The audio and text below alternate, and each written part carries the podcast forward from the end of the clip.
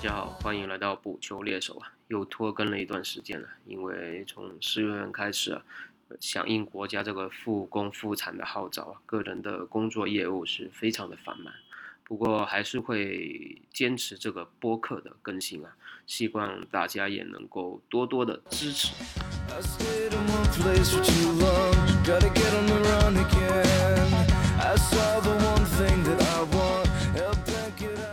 随着各国联赛的重启跟加班加点的走向尾声呢，其实还是有挺多话题值得关注的，包括利物浦的英超夺冠了，包括西甲皇马力压巴萨夺冠了，包括德甲拜仁继续称雄，而切尔西在转会市场上面的风生水起也值得关注的。当然还有西班牙人的降级，五球王下赛季何去何从，其实这些都是挺不错的谈资的。当然。我们这一期想要关注的一个话题是上周非常刷屏的一个话题啊，就是曼城通过国际体育仲裁法庭推翻了欧足联对他关于两年欧冠禁赛的这个处罚。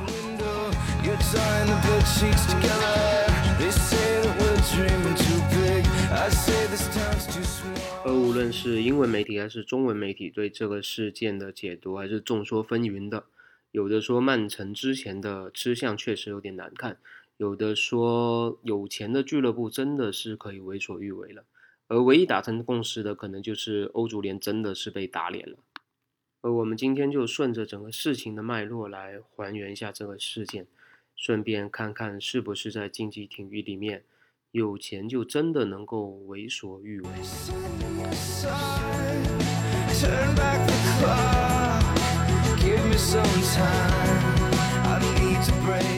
而说起曼城受罚事件呢，其实还是要追溯到今年的二月十五号吧。当时欧足联在其官网宣布，由于严重违反 FFP 且屡教不改，曼城将被处以未来两个赛季欧冠禁赛及三千万欧元的处罚。我们知道欧足联在历史上有不少著名的法案啊，包括博斯曼法案，影响了球员的自由转会的，包括这个简称为 FFP 的财政公平法案啊，它究竟是怎么一回事呢？我们先来解读一下这个 FFP。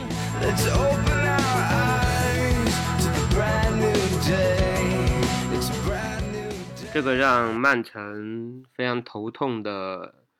财政公平法案，简称 FFP，其实它的颁布时间是在二零一零年，然后它的生效时间是二零一四年，而它针对的对象呢是欧足联旗下的赛事，当然就是包括我们通常所指的欧冠和欧罗巴联赛的所有参赛球队，而实施的规则呢，就是要求所有对象都必须向欧足联提供当年。及之前两年的财政报表进行审核，以获取参加欧冠及欧罗巴联赛的参赛资格。而具体的措施呢，包括一是要求收支平衡，每支球队每年亏损不得超过五百万欧，但俱乐部可以通过获得注资来弥补这个赤字。球队在二零一三至一五年间最大亏损额可以达到四千五百万欧。而二零一五到一八年间呢，其实最大亏损额可以达到三千万欧。计算亏损的公式呢，其实就是跟我们正常理解的支出减去收入这条公式是一样的。构成球队的收入内容包括了赞助费用啊、球员转会的收入啊、转播的收入啊，包括比赛的奖金啊。而构成支出的内容呢，当然是球员工资的支付了，包括转会的支出等等。规则的第二方面呢，就是滞纳金部分的要求，球队不可拖欠付款，其中包括支付给其他俱乐部、球员及经纪人的相关费用。惩罚的规则呢，就是所有违反了 FFP 财政公平法案的球队，或者在审核中未通过的球队，都将面临罚款、警告、禁止参加欧冠等惩罚。以上呢就是 FFP 财政公平法案的基本内容。而为什么会制定这个规则呢？其实当时欧足联是出于以下的两个目的：一是维持足坛的平衡呢，就是希望打破这种所谓的浮躁又浮夸的金元足球模式；另一方面是希望能够阻止一些非理性的投资所带来的一些不良后果。比如大巴黎啊，比如这次的主角曼城啊，他们都是因为有土豪的注资而突然一夜暴富的，而这样就很容易引发同一联赛或者其他具有竞争关系的俱乐部的一些不满了。这些所谓颠覆足球市场规律的行为啊，其实扰乱了其他球队的战略计划，很容易成为其他球队眼中坏了一锅粥的那种老鼠屎啊。当然，我如果我们换个角度来说，它可能也是足球世界里面的一种仇富心理。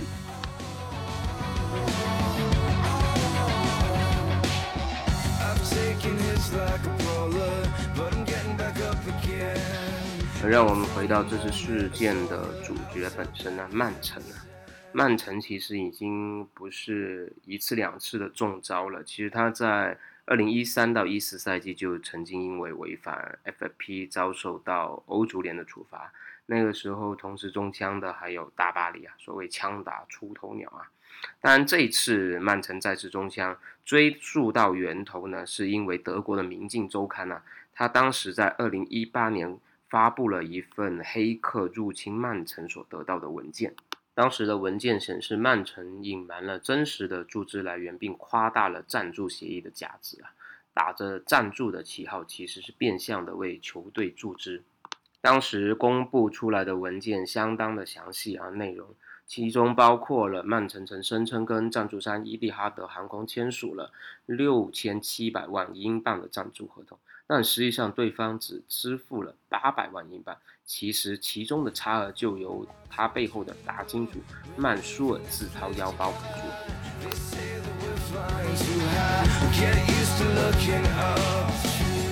二零一九年的三月份啊，欧足联就开始坐不住了，表示将对曼城开始正式的调查。就针对媒体，就是包括我们之前谈到的《明镜周刊》所披露了曼城几起违反 FFP 财政公平竞争法案的事件啊，就在欧足联发布调查的同时呢，曼城也迅速发起反击啊。曼城表示欢迎欧足联正式开启调查，因为这是一个彻底结束争议和猜测的机会。之后，这项调查持续到了一九年的五月份啊。当时，《纽约时报》曾发布消息啊，表示欧足联考虑禁止曼城参加欧冠联赛，作为对其违反 FFP 的处罚，并表示曼城并不配合欧足联的财政调查。虽然曼城也快速的做出了回击，表示《纽约时报》的报道呢，其实对俱乐部造成了很大的困扰，以及在表述方面有很大的误导性。不过，在去年五月份到今年二月份最终结果出炉之前呢，显然曼城的回击是失败的啊。欧足联表示，曼城在整个俱乐部的账目上面，其中赞助收入和上交到欧足联的盈亏信息都是被夸大的，就背后它的财报是被内部操作过的。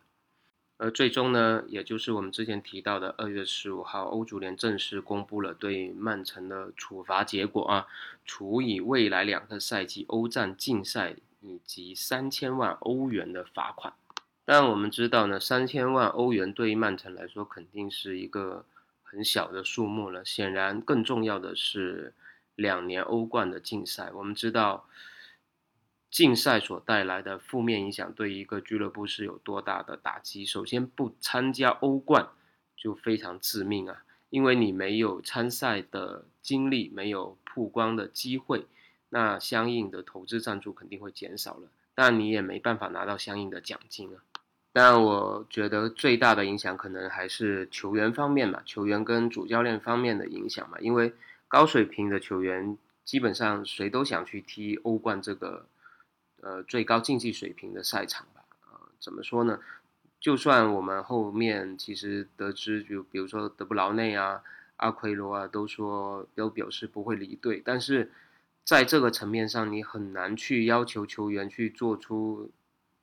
一些什么样的承诺吧。而且，即便是他们不留队，但是在其他队都纷纷引进强援的基础上，那肯定没有人愿意来一支踢不了欧冠的球队嘛，所以。球队在转会市场的竞争力肯定会大打折扣吧。当同时此消彼长的情况下，他在英超的竞争力肯定也会相应的削弱了很多。因此俱乐部第一时间就提出了上诉，呃，并发布公告表示将通过国际体育仲裁法庭来裁决最后的结果。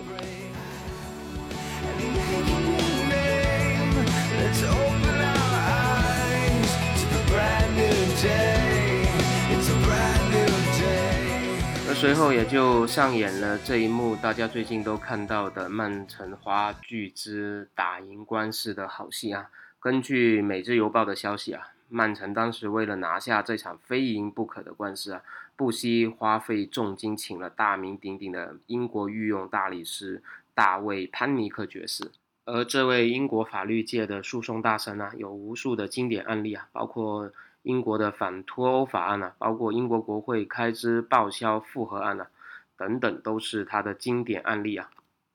而为了请到这尊大神助阵呢，曼城可谓也下足了血本。据悉，这个潘尼克爵士的收费是日薪两万英镑。要知道，在曼城阵中，周薪能达到十万英镑，就足以跟热苏斯、斯通斯等球星比肩了。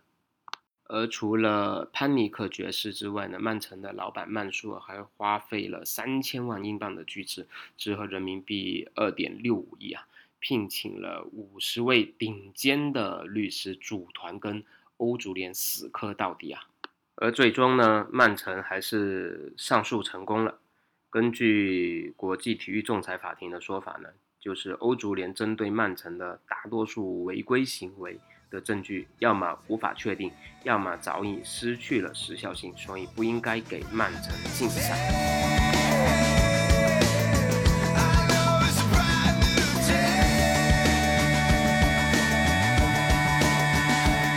在国际体育仲裁法庭判决结果揭晓之后呢，欧足联在其官网发布了公告，称由于缺乏足够的证据支持，欧足联决定撤销对曼城的欧战禁赛处罚。同时呢，他们强调将继续推行 FP，但并不会对曼城事件做出进一步的评论。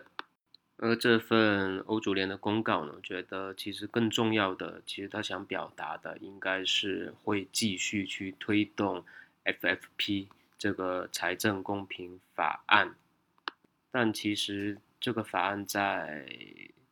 开始以来到目前都收效甚微吧，只能这么说，收效甚微。自二零一一到一二赛季开始实施以来呢。纵然欧足联刀下曾经力斩过瑞士超的西勇、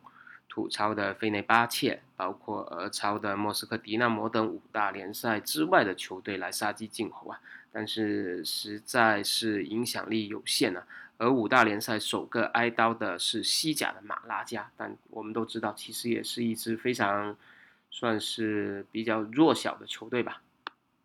而当真正的欧洲豪门触及 FP 的时候呢，欧足联大部分时间还是显得一筹莫展的。无论是一三一四赛季的曼城、大巴黎，还是一八一九赛季的 AC 米兰，亦或是一九到二零赛季的切尔西啊，欧足联要么就罚款了事，要么就在球队上诉之后进行大幅的减刑啊。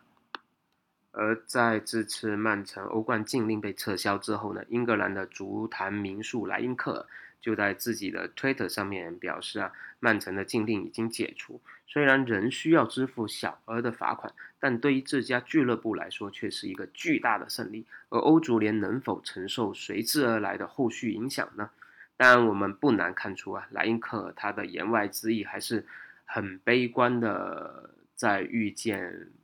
FFP 在未来推行路上面的一些很难执行的一些困境吧。毕竟，随着支持曼城的胜诉啊，不仅让此前的罚单变成了一张空纸，更让打着替天行道、公平竞赛旗帜的欧足联颜面扫地。而普拉蒂尼原本是为了限制切尔西啊、曼城、大巴黎这些土豪球队大肆烧钱而引入的公平财政法案啊。最终的处罚者，我们看到的其实都是类似马拉加、西勇啊、费内巴切这些，呃，在欧洲足坛比较弱势的一些俱乐部啊。而作为我们这些看戏吃瓜的球迷啊，面对曼城这个事件，我们也只能感叹有钱人处理事情的办法真的是非常非常简单直接。对于类似曼城老板曼舒尔这样的人来说，基本是没有什么事情是钱解决不了的。如果有，我估计他一定会想，那就再花一点钱吧。